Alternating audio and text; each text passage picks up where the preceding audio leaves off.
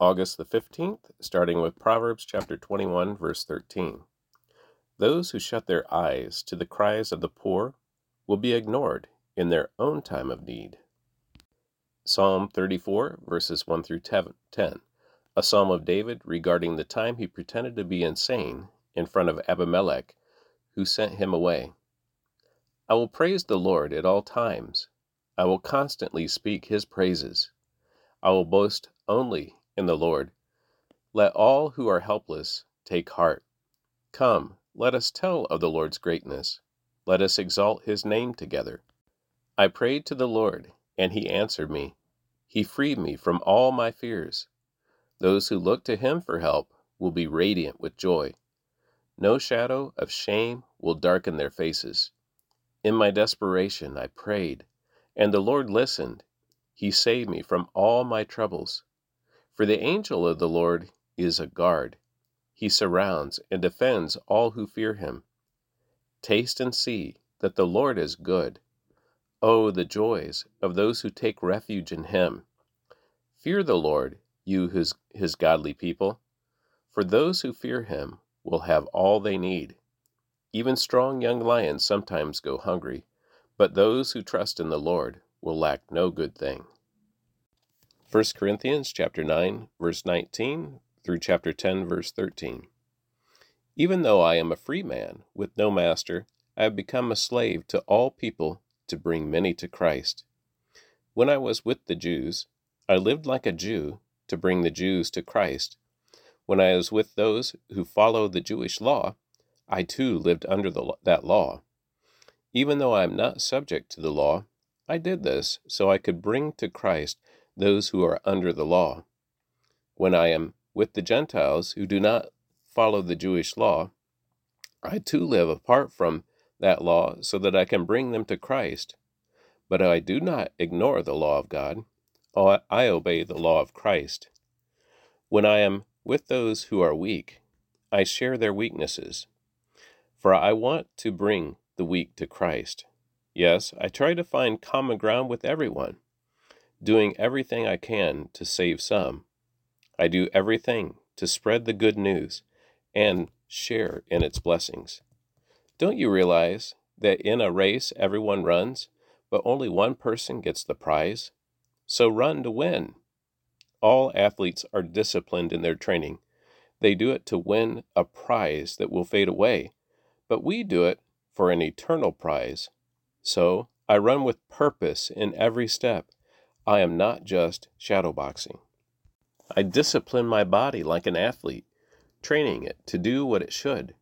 Otherwise, I fear that after preaching to others, I myself might be disqualified. I don't want you to forget, dear brothers and sisters, about our ancestors in the wilderness long ago.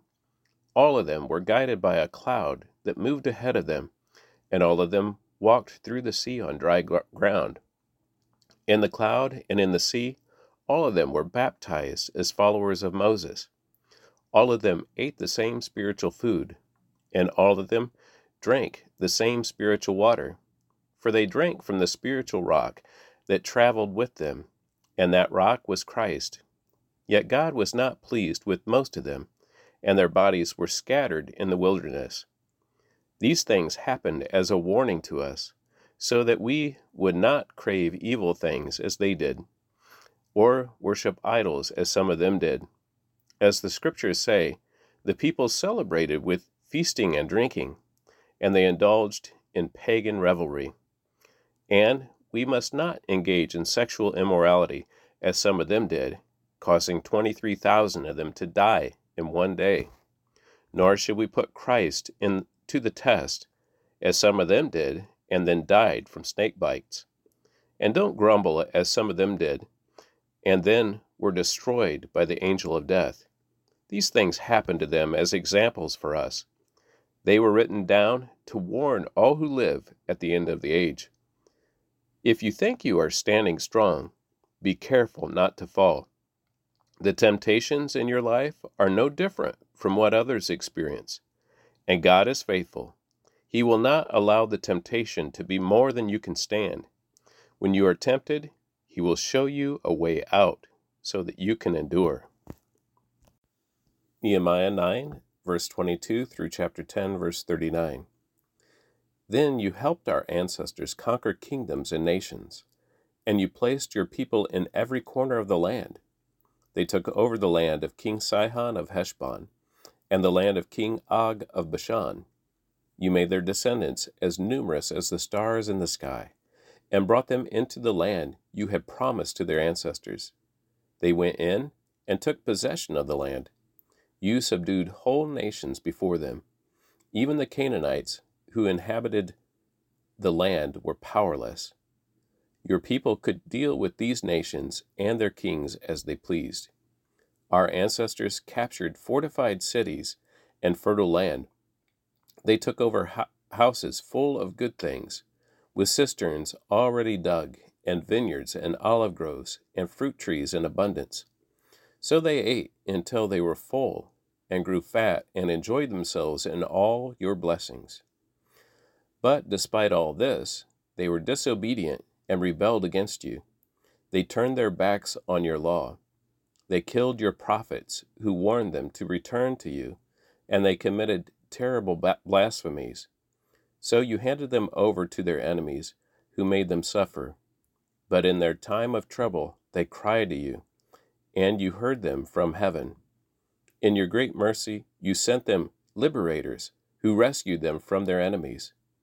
But as soon as they were at peace, your people again committed evil in your sight, and once more you let their enemies conquer them.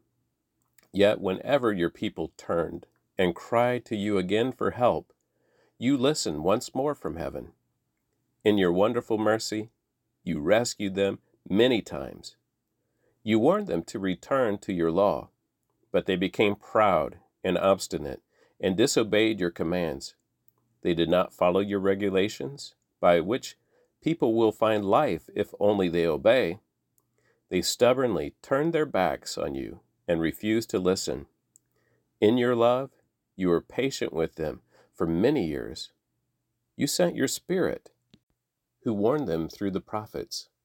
But still, they wouldn't listen. So once again, you allowed the people of the land to conquer them. But in your great mercy, you did not destroy them completely or abandon them forever. What a gracious and merciful God you are. And now, our God, the great and mighty and awesome God, who keeps his covenant of unfailing love, do not let all the hardships we have suffered seem insignificant to you. Great trouble has come upon us and upon our kings and leaders and priests and prophets and ancestors, all of your people, from the days when the kings of Assyria first triumphed over us until now. Every time you punished us, you were being just. We have sinned greatly, and you gave us only what we deserved. Our kings, leaders, priests, and ancestors did not obey the law or listen to the warnings in your commands and laws. Even while they were had their own kingdom, they did not serve you, though you showered your goodness on them. You gave them a land, you gave them a large, fertile land, but they refused to turn from their wickedness. So now today we are slaves in the land of plenty that you gave our ancestors for their enjoyment. We are slaves here in this good land. The lush produce of this land piles up in the hands of the kings whom you have set over us because of our sins. They have power over us and our livestock. We serve them at their pleasure, and we are in great misery. The people responded, In view of all this, we are making a solemn promise and putting it in writing. On this sealed document are the names of our leaders and Levites and priests. The document was ratified and sealed with the following names the governor, Nehemiah son of Hacaliah, and also Zedekiah, the following priest, Seraiah, Azariah, Jeremiah, Pashhur, Amariah, Malkijah, Hattush, Shebaniah, Malluch, Harim, Meremoth, Obadiah, Daniel, Ginnethon, Baruch, Meshullam, Abijah, Mijamin, Maaziah, Bilgai, and Shemaiah. These were the priests. The following Levites Jeshua son of Azaniah, Binnui from the family of Henadad, Kadmiel, and their fellow Levites, Shebaniah, Hodiah, Kelita, Pelaniah, Hanan, Micah, Rehob, Hashabiah, Zaccur, Sherebiah, Shebaniah, Hodiah, Bani, Beninu. The following priest, Parosh, Pahath Moab, Elam, Zattu, Bani, Bunni, Azgad, Bebai, Adonijah, Bigvai, Adin, Ater, Hezekiah, Azzur, Hodiah, Hashum, Bezai, Hariph, Anathoth, Nebai, Magpiash, Meshullam, Hezir, Meshezabel, Zadok, Jaddua, Pelatiah, Hanan, Ananiah, Hoshea, Hananiah, Hasshub, Hallohesh, Pilha, Shobek, Rehum, Hashabnah, Maaseiah, Ahiah, Hanan, Anan, Moloch, Harim, and Baanah. Then the rest of the people, the priests, Levites, gatekeepers, singers, temple servants, and all who had separated themselves from the pagan people of the land in order to obey the law of God, together with their wives, sons, daughters, and all who were old enough to understand, joined their leaders and bound themselves with an oath. They swore a curse on themselves if they failed to obey the law of God as issued by his servant Moses. They solemnly promised to carefully follow all the commands, regulations, and decrees of the Lord our Lord. We promise not to let our daughters marry the pagan people of the land, and not to let our sons marry their daughters. We also promise that if the people of the land should bring any merchandise or grain to be sold on the Sabbath or on any other holy day, we will refuse to buy it. Every seventh year, we will let our land rest, and we will cancel all debts owed to us. In addition, we promise to obey the command to pay the annual temple tax of one eighth of an ounce of silver, and the care of the temple of our God. This will provide for the bread of the presence, for the regular grain offerings and burnt offerings, for the offerings on the Sabbaths, the new moon celebrations, and the annual festivals, for the holy offerings, and for the sin offerings to make atonement for Israel. It will provide for everything necessary for the work of the temple of our God. We have cast sacred lots to determine when, at regular times each year, the families of the priests, Levites, and the common people should bring wood to God's temple to be burned on the altar of the Lord our God, as it is written in the law. We promise to bring the first part of every harvest to the Lord's temple year after year, whether it be a crop from the soil or from our fruit trees. We agree to give God our oldest sons and the firstborn of all our herds and flocks, as prescribed in the law we will present them to the priest who will minister in the temple of our God. We will store the produce in the storerooms of the temple of our God.